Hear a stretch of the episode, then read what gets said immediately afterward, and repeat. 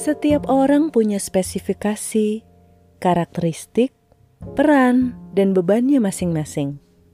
Nggak tergantikan oleh yang lain. Jadi, jangan coba-coba jadi orang lain. Nggak akan kuat.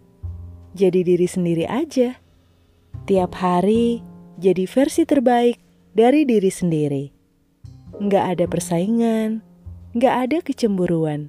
Buat apa? Karena masing-masing sudah ada jalurnya. Ada rancangannya masing-masing. Tinggal dijalani dan ditingkatkan.